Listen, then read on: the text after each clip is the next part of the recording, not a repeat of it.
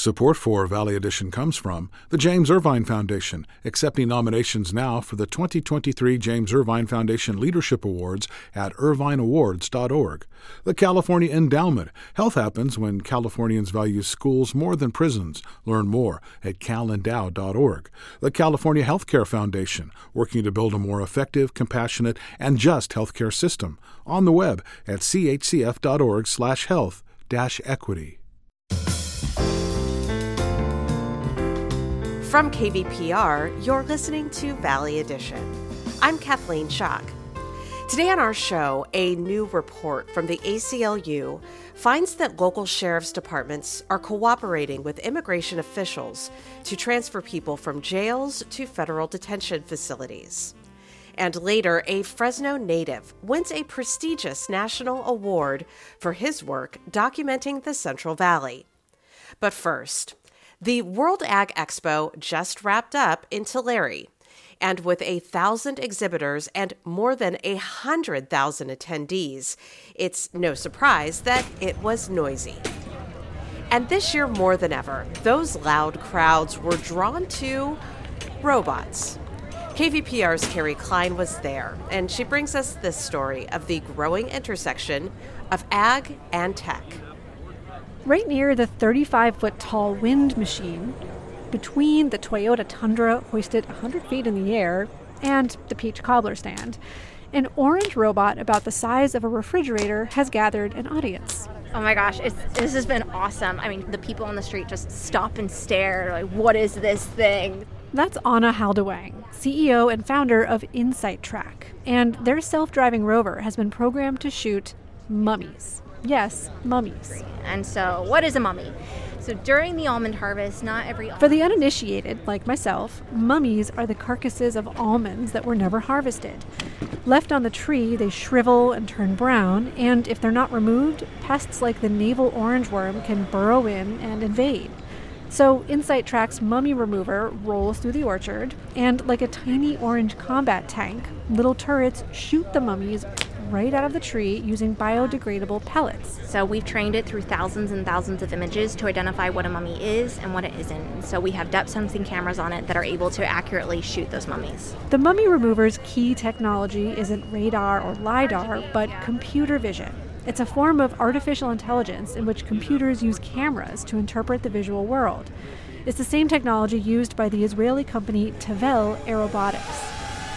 At Tevel's booth, a pair of bright blue boxes are hovering over the ground and plucking candy red apples off a tree. Despite what they look and sound like, Moshe Porat says they are definitely not drones. We are not developing a drone, we are developing uh, something called FAR. It's Flying Autonomous Robots. They're FARs, or F A R S. Porat is a marketing exec with Tevel, and he says unlike drones, their FARs don't need operators. They've been programmed to spot a ripe apple, extend a robotic arm equipped with a suction cup, and grab it, then drop it gently into a bin on another autonomous vehicle. No humans necessary. You don't need to be a pilot, you don't need to be familiar with drones, nothing. Is for dummies, so called. So far, they've programmed FARs to pick apples, stone fruit, and citrus. Autonomous vehicles seem to lurk in every corner here. There's also the laser weeder, a Zamboni like machine that zaps weeds with lasers, and GUSS, a sleek steel vehicle, almost like a Tesla truck, that sprays pesticides along a programmed route. It honks at the end of every row. The sheer number of products was a surprise even to Marcus Herrera, who led a seminar at the expo on autonomous functions in ag. I caught up with him after hours via Zoom. It's shocking. I thought that I knew of most of it and then i just got blown away with so many more products and and systems and features that are being showed. Herrera is a sales application engineer with a manufacturing company called hydac and he says these products have tons of potential.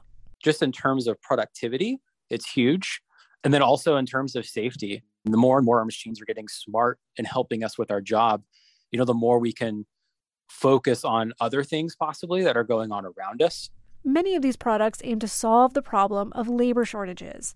Data from the USDA shows the number of farm workers has declined 20% in the last two decades, a challenge growers are increasingly reporting during the pandemic. But while this new technology may help farmers, it could harm farm workers by taking away their jobs. With the average minimum wage cost going up and the amount of work that that takes, all these features are saving the farmer money by not having to hire other hands to do work for them. But there is at least one product at the expo that aims to help farm workers. It's a so called collaborative robot named Burro.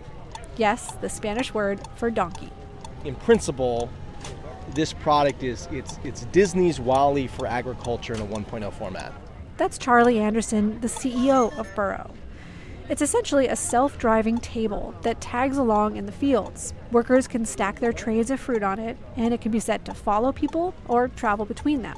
So, like if it loses somebody or if somebody walks away for a second, it's kind of like a good dog, it's grabbing the next person. And rather than replace people, Burro's strategy to ease labor shortages is to make the job less onerous. Though Anderson argues it can also increase productivity. It saves farm workers the trouble of pushing a cart or wheelbarrow by hand, and it can hold more weight. Plus, the robot's touchscreen, entirely in Spanish. As for whether any of these products could be game changers, Marcus Herrera says only time will tell, but he says it sure is an exciting time. For Valley Public Radio, I'm Kerry Klein.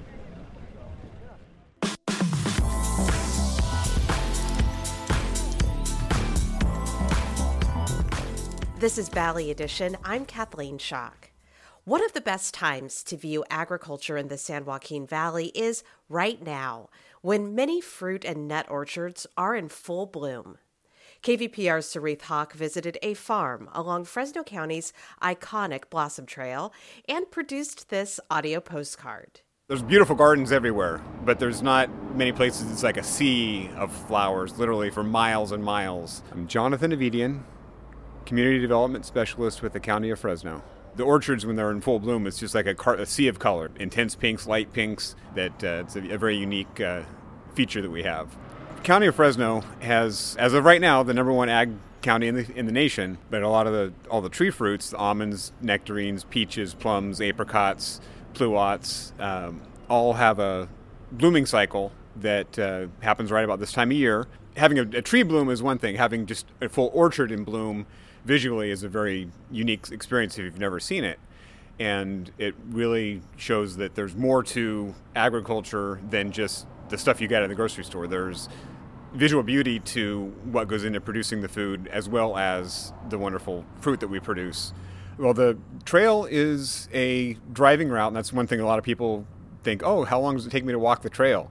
Um, well, it's 60 miles, so if you're going to walk it, plan on taking a couple days best place to start to plan your trip is our website, which is goblossomtrail.com. And you know, there's a whole industry, you know, supporting from the, the farmer himself, the uh, the laborers that pick the fruits, the packing houses that pack it up and ship it to the grocery stores, um, the farmers that have their farm stands at their at their facility and sell directly to the public, uh, or take it to farmers markets and where you can get the you know the freshest and the best of the best.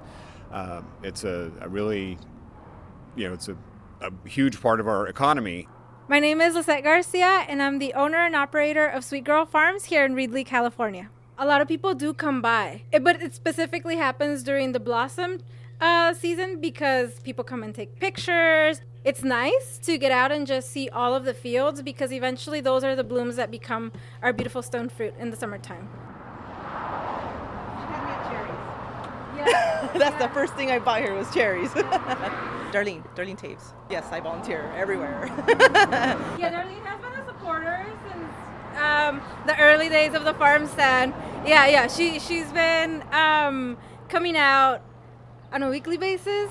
I mean, you got okay, pumpkin seeds, peanuts. I mean, sometimes she has things that you can't get in a supermarket, like uh. The faba yeah. beans.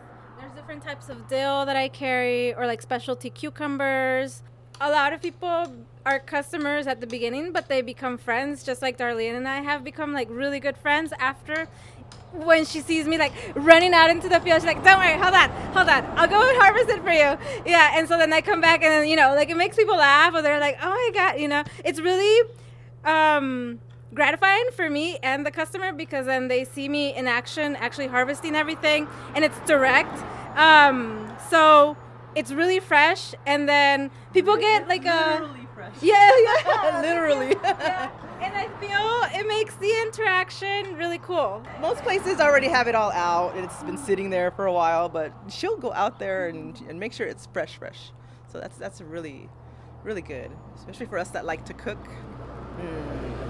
Yeah, we, we see it in our palates when we taste it. It's, it's, there's a big difference from buying it from the store than having it picked fresh. Having the responsibility of growing and then sharing it, I think the sharing part is really cool. That's how I'm. I've been able to have really cool um, interactions and then meet a lot of people and then make friends. So it really does become like um, more than just. It, it's more than just a storefront.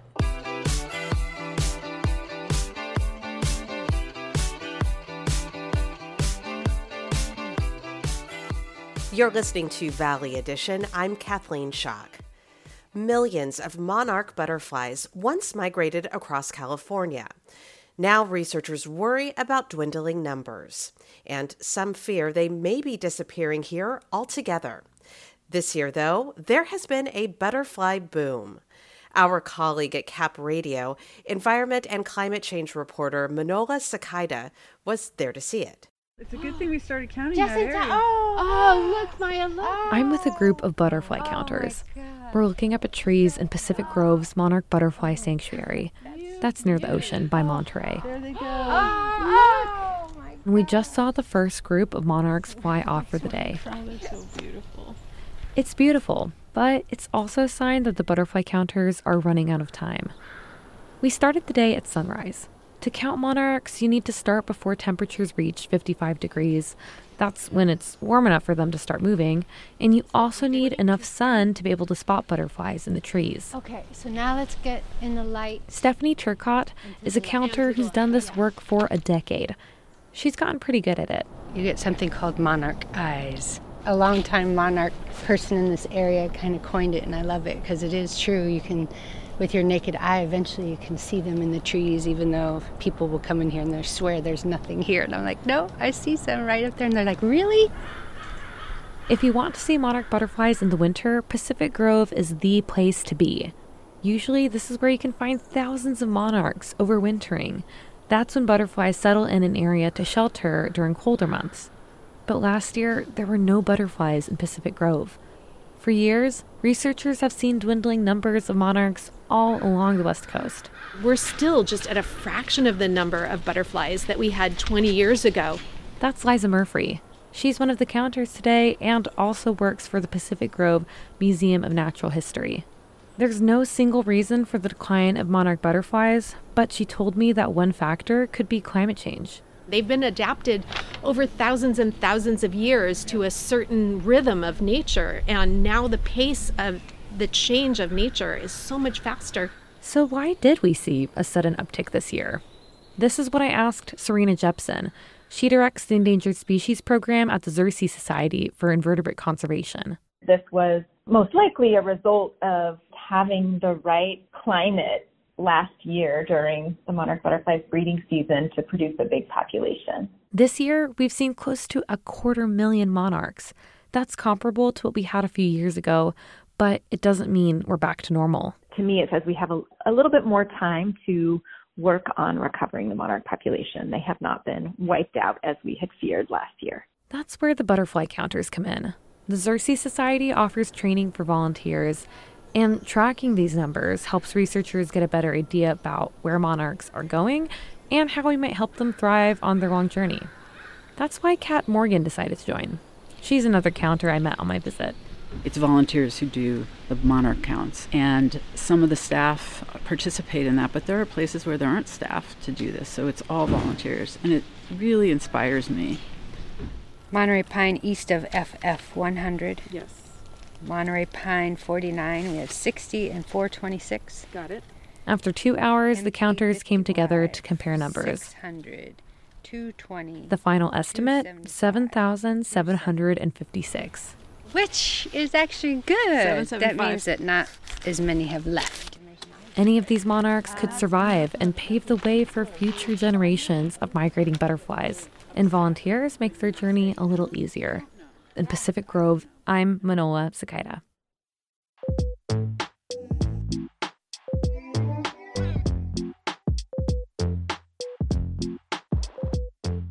This is Valley Edition. I'm Kathleen Schock. On Thursday, the city of Fresno unveiled a plan to make roads safer for pedestrians and cyclists around Woodward Park. The new safety plan came following the death of Paul Moore, a Kerman teacher who was killed last month while riding his bike in the intersection of Friant and Audubon. To learn more about the planned changes, I spoke with Tony Molina, president of the Fresno County Bike Coalition. What was your reaction to the plans that the city announced uh, this week? You know, I'm very grateful to um, the city, uh, our elected officials, and, and city staff for stepping up to uh, start to address the issues that uh, we've been trying to uh, bring before them and uh, so uh, so I think that's positive. I'm really happy. I, I was really happy today to see all the support that we had uh, so uh, it, it it's I think it's it's a, a great uh, first step in the right direction. I um, you know the proof is in the pudding, so it will you know take some time to sort out exactly uh, how this is all going to play out. So I, I have taken a, a somewhat of a wait and see attitude as far as uh, sure uh, waiting waiting to see. You know, the the devil is in, always in the details, and so I I'm glad to see that they're they're going to take some immediate actions there. So I'm I'm really really happy to see that. The long term things, uh, again, you know, there's there's some uncertainty about that, but at least uh, there's some movement to you know take a look at things. So I think I think I feel good that um, that we've you know gotten some attention and uh, unfortunately you know it, it's it's so tragic you know right. that sometimes uh, uh, lose, losing a, a, loved one is a high price to pay for for uh, you know getting things to happen so I, I i really have kind of mixed feelings i wish we had been able to uh, you know see some of these changes that I'd like to see across uh, Fresno, quite frankly, uh, that uh, we need desperately uh, for our vulnerable road users, uh, bicyclists, pedestrians, our uh, our disability community, you know, children, you know, all all of the above here. So. Safe well, streets well, give, for all. give me a sense of what what those specific kinds of changes that you would like to see take place. Like the, yeah, the city. Specific, specifically, um, one of the things uh, that we've been advocating for is uh, leading pedestrian intervals uh, to give uh, pedestrians the um, the uh, right of way to enter the crosswalk ahead of um, the you know right turning vehicles uh, in this particular location. So I was really glad to see that they did say that they are planning to implement both uh, no right turn on red uh, around the park, which is great, but uh, also the leading pedestrian intervals. And I, I hope that uh, leading pedestrian intervals uh, become um, widespread across the city. the um, uh, there are cities, uh, for example, uh, Austin, Texas is a Vision Zero city, and they implemented leading pedestrian intervals, which uh, again, it gives you the, the uh, six to seven second head start for the pedestrians to enter the crosswalk. Um, and they had a 54% reduction in, in you know, pedestrian crashes and, and crosswalks. as a result, so it's so something that like that is is pretty pretty simple uh, thing. So, and it could really, really make a, a big difference. So that's an, uh, the crosswalk, uh, um, you know, changes, uh, high visibility crosswalks, uh, the, they're, that, that's, uh, you know, to help. Um, so those, those are some things that I'd like to see citywide. Well, say more about that because I, I think that some of the critique that I've uh, heard is that, you know, it's great that the city has made these changes around the Woodward Park area, which is, of course, you know, so popular with with um, you know people who are who are out on on foot or on bike. Uh, but there are many parts of the city where you um, have an opportunity to increase safety, um, and and so I've I've gotten a sense that there's a bit of frustration that this change happened so quickly in North Fresno but not in, in other parts of the city. And I'd, I'd love to hear your thoughts about that. Yeah, yeah. So, uh, so yes, that's that's uh, something that we, you know, are we have a coalition we call the Safe Access to Woodward Park um, coalition, and we are very sensitive to the fact that you know some people may say, well, you know, this is happening so so quickly here, but it's so much need needed elsewhere, and so so we have actually uh, would very much like to see uh, a safe access to parks um, initiative citywide. And we think that the Woodward Park is um, an example of how fast city can move when uh, when push comes to shove. Uh, and so we, we want this actually to inspire uh, other neighborhoods that need the, these changes as much or more than the, the Woodward Park neighborhood. Um, the, the Woodward Park neighborhood, on the other hand, is it, it is a magnet. Uh, it's a regional park, uh, so people come from all over the city um, to to Woodward Park, and so it does affect everybody uh, throughout the city. Um, and it's it's the access route uh, to the river, to the San Joaquin River. So you know, to to get to the to the river, you know, on a bike or, or, or walking, you have to go through the park.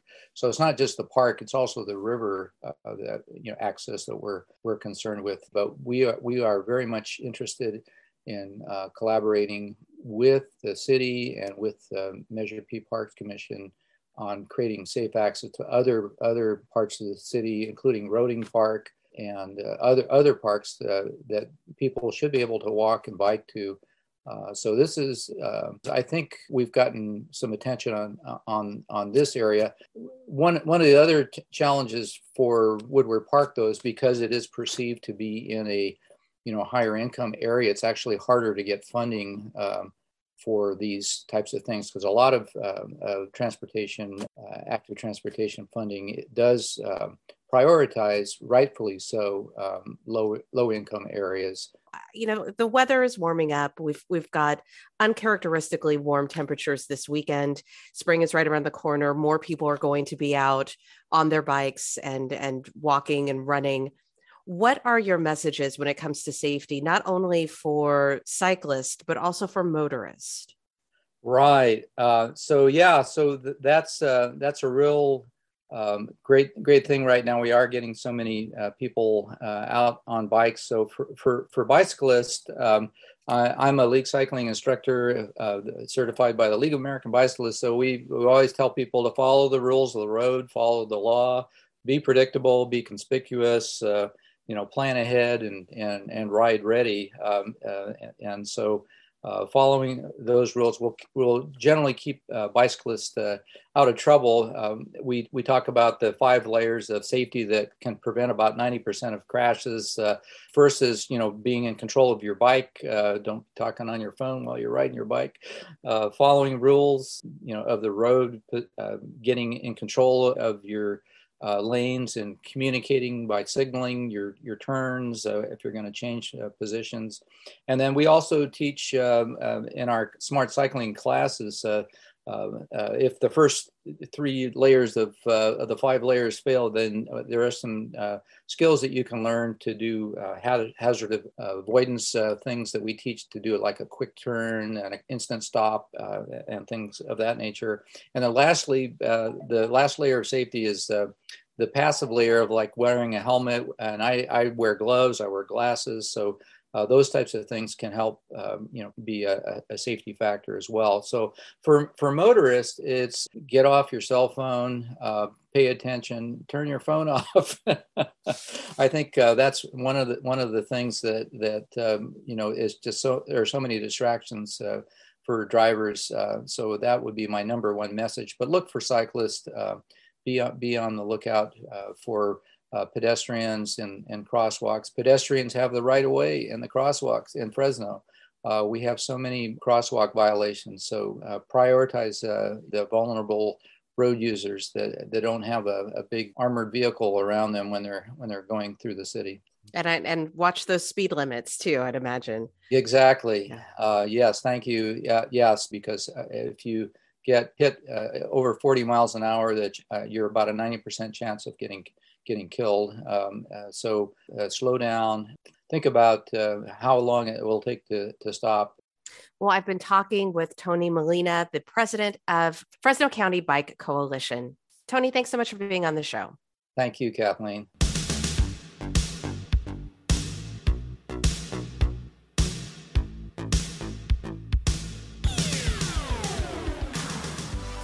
This is Valley Edition. I'm Kathleen Schock.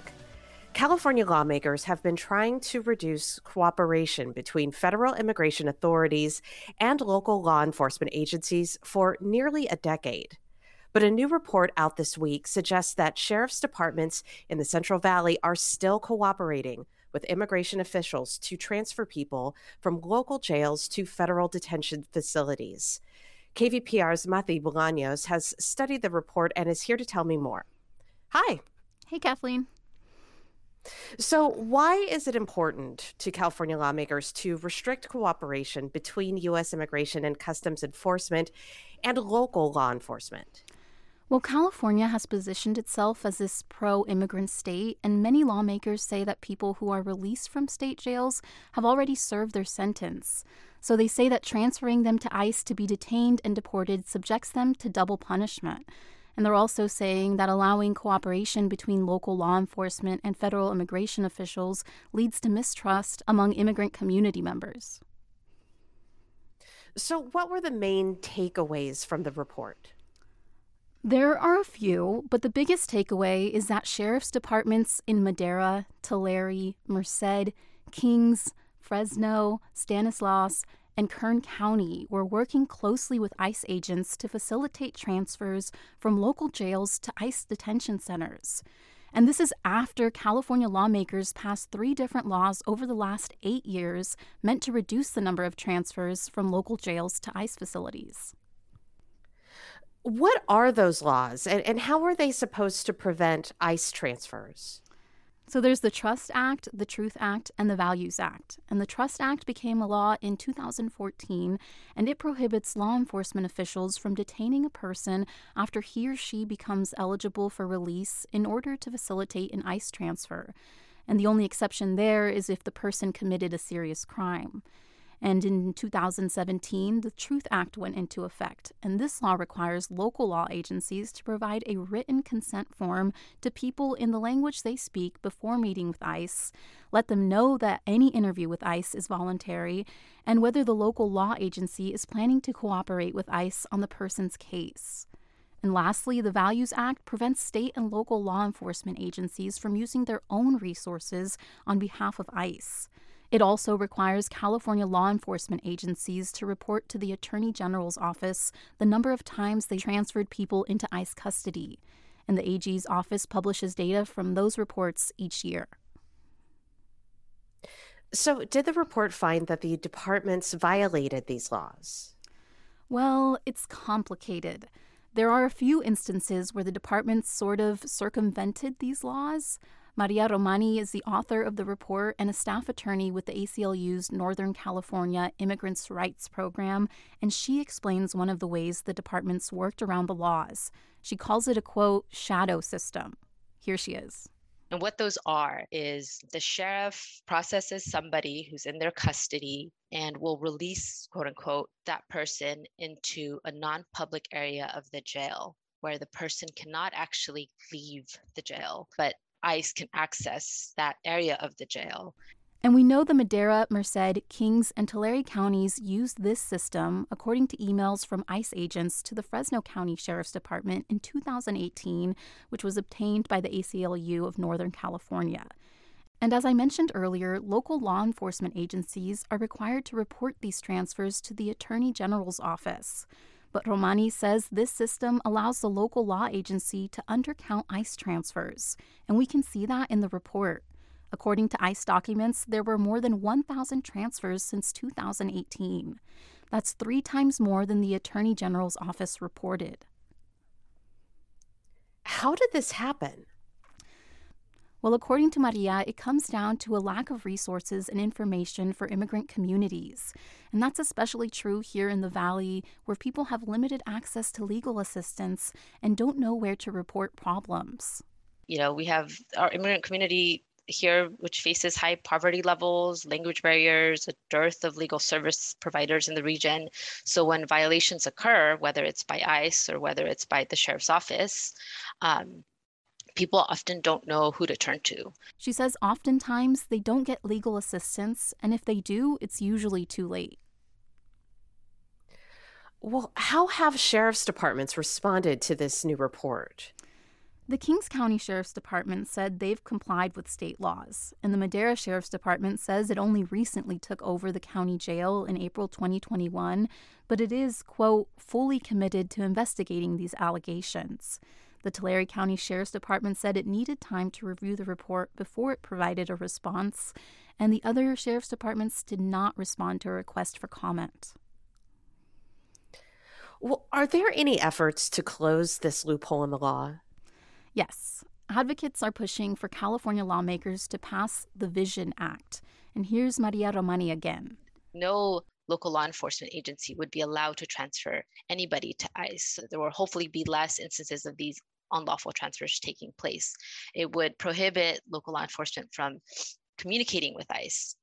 And that's been another loophole we've seen in the Central Valley, this over communication with immigration enforcement.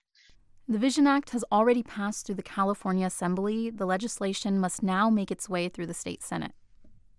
And I am sure you will keep us up to date on what happens with that legislation, right? Yes. Great. Well, Madi, thanks so much. Thank you.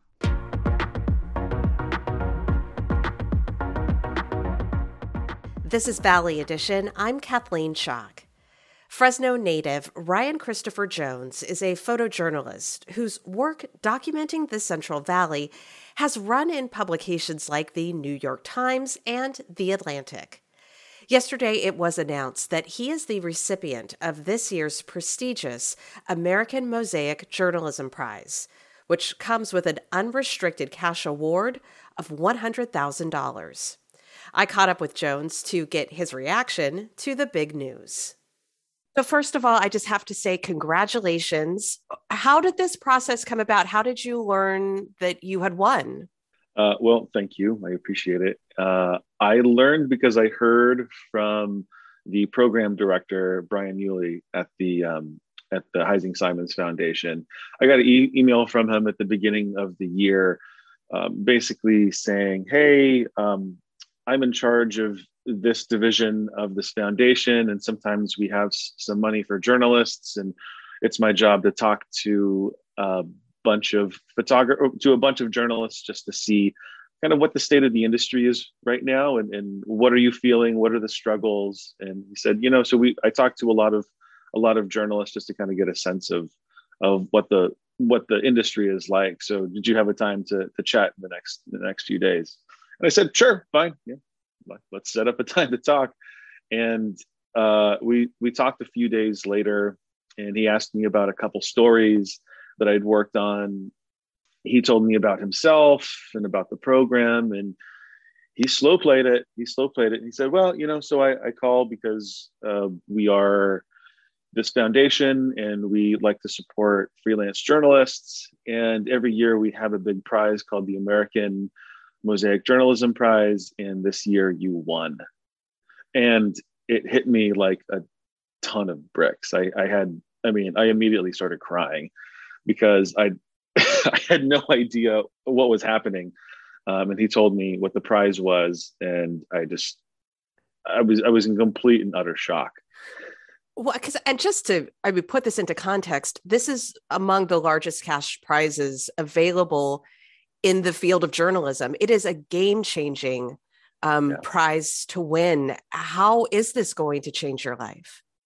Uh, well, contrary to, pri- to, to popular belief, journalists don't exactly make a ton of money.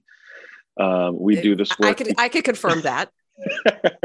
we do this work because we love it and because we feel it's important, but we don't exactly get into it to uh, to get wealthy, to get rich. Um, so that means that as a freelancer, and I, if I have to travel, I'm constantly putting stuff on on credit cards and paying it down and putting everything. And so it's, it's this kind of this vicious cycle of, well, this is part of the economic landscape if I want to participate in this in this industry. So, I mean, it, this means that I'll be able to work with a little bit more freedom, with, with a lot more freedom, uh, without having and, and, and, still doing the work in in a responsible way and putting the time in. Um, I'm, I'm starting a PhD program in social anthropology this this fall, and um, it's going to allow me to live a little bit more decently um, and still while trying to trying to do my work, trying to go through grad school, and yeah, it, it if it sounds like I'm still struggling to find the words for all this, it's because I'm still struggling to find words for all of this. That that is totally understandable. Um, yeah. Well, let's talk about the work for which you have been recognized. And you were you were a guest on the show, you know, a few months back, talking about a, a project you did that was published in the Atlantic, in which you documented one family in Fresno as they transitioned from poverty into the middle class and that's a work that's very indicative of the kind of things that you have tackled over the years, whether you're working with uh, farmers or, or immigrant communities. Can you just talk about what inspires you? How do you go about selecting your subjects? Um, a lot of it is geography. I, I first, uh, and that geography happens to be Central California. Uh, when I first moved to New York, I was curious about the kinds of stories that I would work on and how, how can I carve out uh, my my voice and my vision in this bloated industry. And I I realized that I that Fresno is often overlooked. Um, so I started paying a little bit more attention to the great local reporting that was being done and you know by the Fresno Bee, KVPR uh, in in Central California, and just noticing trends and noticing what people are talking about. And I would come back to visit my family and just ask a bunch of questions. And so there is no particular recipe for how I choose my stories, but it's generally this it's generally just the stuff that I've been curious by, you know, for however many for however many years.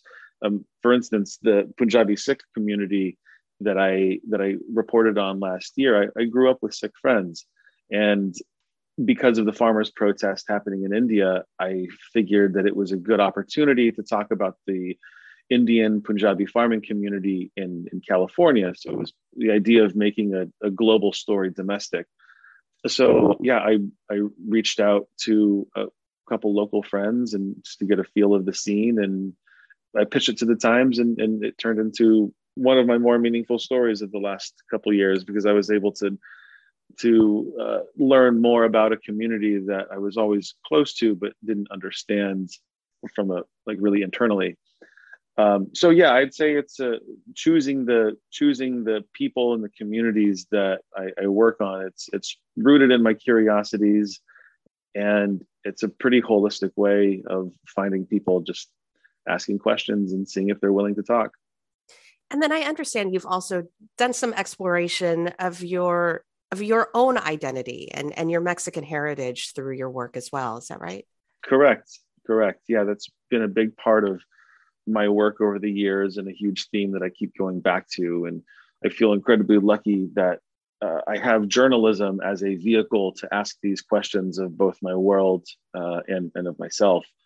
Um, so, yeah, I'm constantly working on stories that are affecting Mexican American communities in the United States, which I am a part of, and it helps to it helps to have my camera and it helps to have my skills as a journalist to to ask these questions and again to learn more. Um, yeah, not just about myself, but about the things that I'm curious in. So you've been outspoken on the topic of ethics in photojournalism and, and this is a topic that I, I am really passionate about I, I teach journalism and I, I spend a fair amount of time talking to my students about how the images associated with certain stories um, can flatten topics can uh, reduce communities to stereotypes. And, and and i would love to hear your thoughts about you know how the images we associate with with topics like you know the war on drugs or or like immigration uh, shape our understanding of those issues.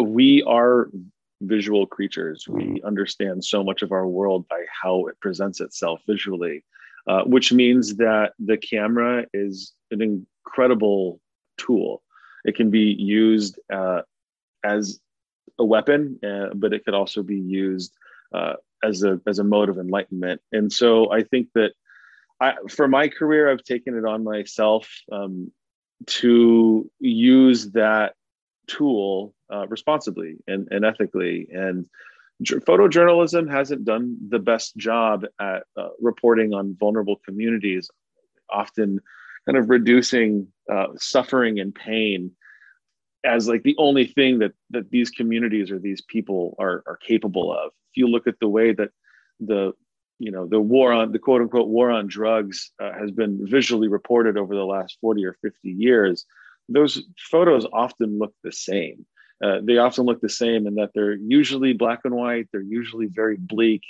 um, there's very little connection in them and it basically just shows people suffering as if that's the only thing that they're capable of doing uh, so i am uh, I'm, I'm by far not the only one like a whole host of, of colleagues are uh, re- incredibly responsible journalists when it comes to the power of the camera. Um, so I, I, feel myself lucky to be a part of you know this kind of growing cohort of people who are photographers who report the truth and in authenticity, but also they do it with a sense of nuance and compassion. Um, so yeah, that's that's how I approach all of my work. It doesn't matter who I'm covering. Well, it's um, it's extraordinary work. Do you, do you have a sense of what projects uh, you'll be tackling in the future?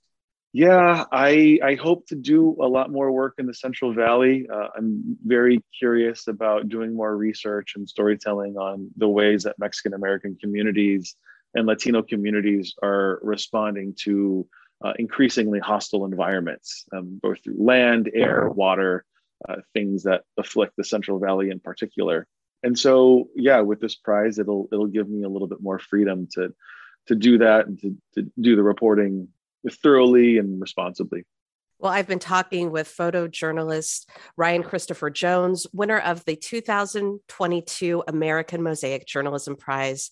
Ryan, congratulations. Thanks, Kathleen.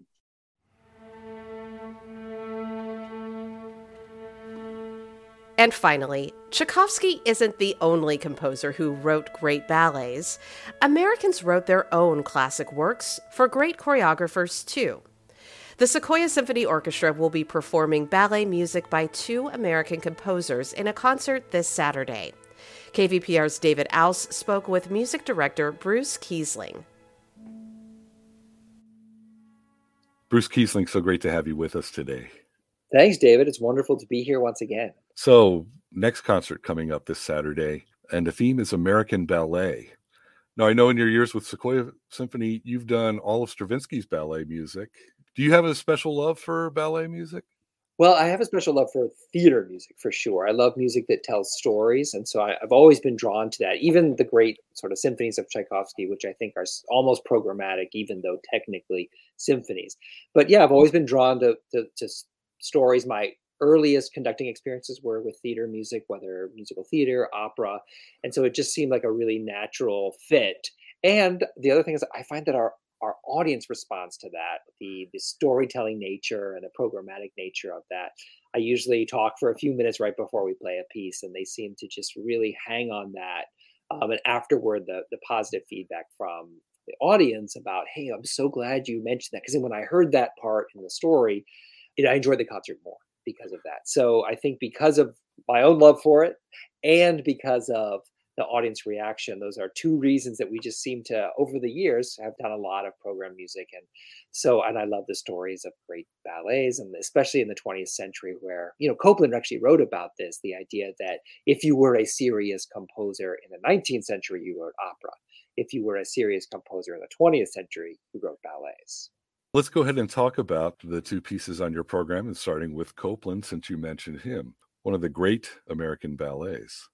Yeah, definitely. I I must confess I have a real soft spot specifically for Appalachian Spring, which is a piece I remember listening to as a kid, and something about it just spoke to me right away. I find his Copland's music in particular, this it's deceptively simple. You know, when you hear it, I I talked to the musicians last night at the rehearsal. In fact, you know, we sometimes we hear this piece and we think, well, that doesn't sound hard, and then you play the thing and you're like, there's a million traps. And I say every time you make a mistake, I was like, you Copland guffaws because he got you, because uh, he's just trying to set these little traps for you because it, it's deceptively it sounds easy.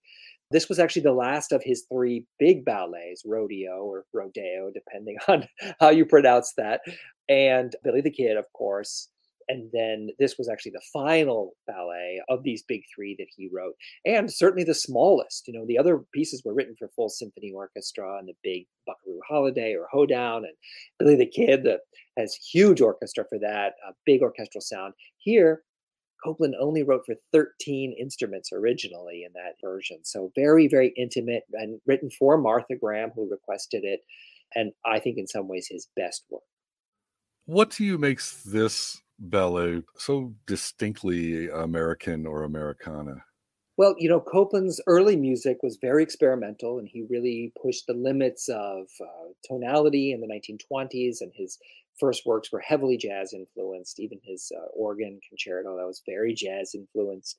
But then he kind of took a major turn later in his career and kind of he wanted to write music for the people and and so he embraced kind of what Dvorak I always think Dvorak was the one who really taught uh, Americans to embrace their own musical identity and the vernacular music of our place. Now, Dvorak thought that was going to be music of Native Americans when he talked about. It. He said there's this treasure trove of Native American music. Copland ended up turning more toward folk songs and songs of the uh, you know the cowboy. You know, for Billy the Kid, he actually has a book of cowboy songs that he quotes, and of course, most famously in Appalachian Spring, he quotes "Simple Gifts."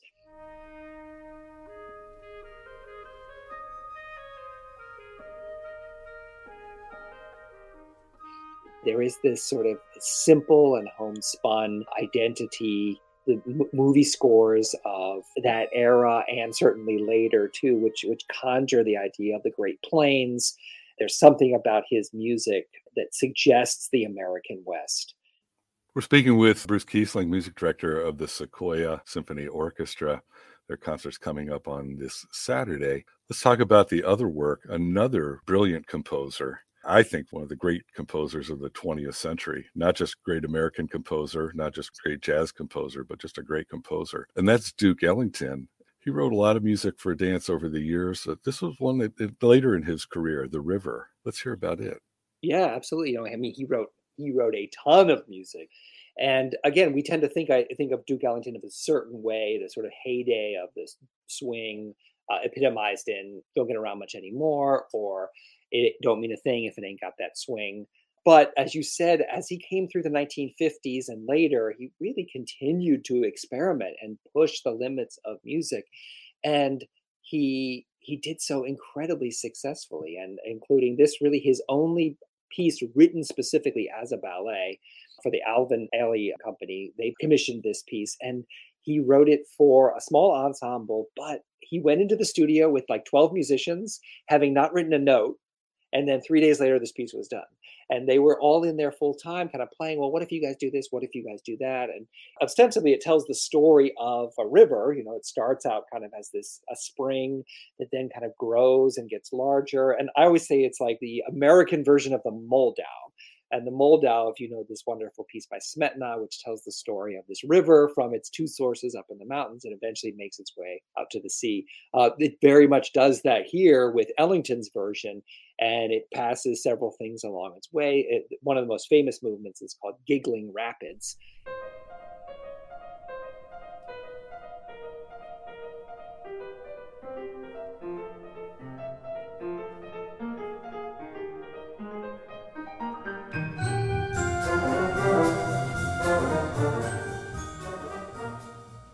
I've done this piece for several education concerts over the years because kids love that piece, and it's kind of a little quick jazz waltz, and the whole thing's like three and a half minutes. So that movement goes by very quickly. But taken as a whole, there are actually seven movements that have been orchestrated for traditional orchestra, and we'll be doing five of those. But the entire ballet consisted originally of 12 movements. I should clarify too that we will have guest dancers for the Copland. The State Street Ballet from Santa Barbara will be coming up. We're not doing the 13 instrument version, we're doing the 25 instrument version.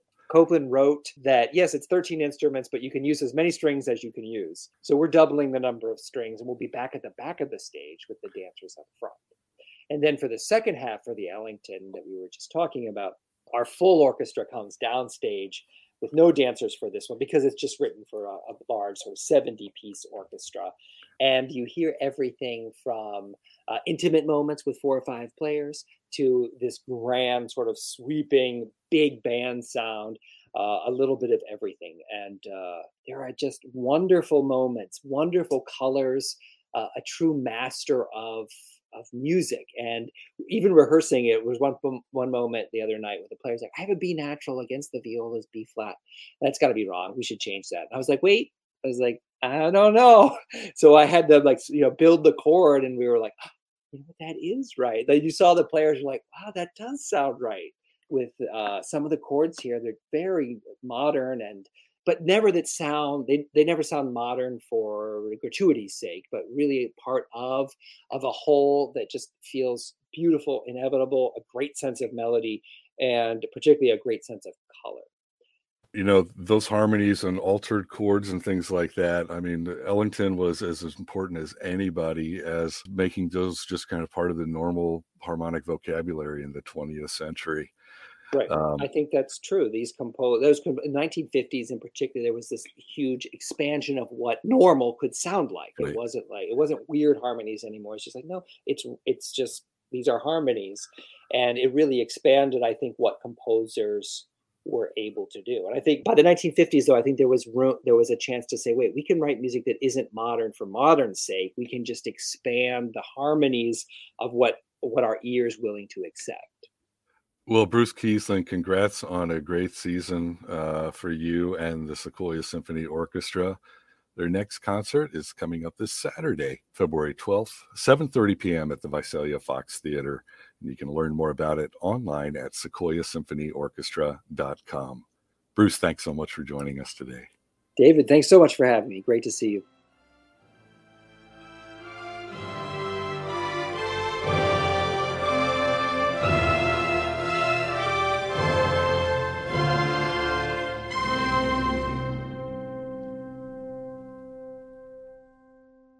And that's today's Valley Edition.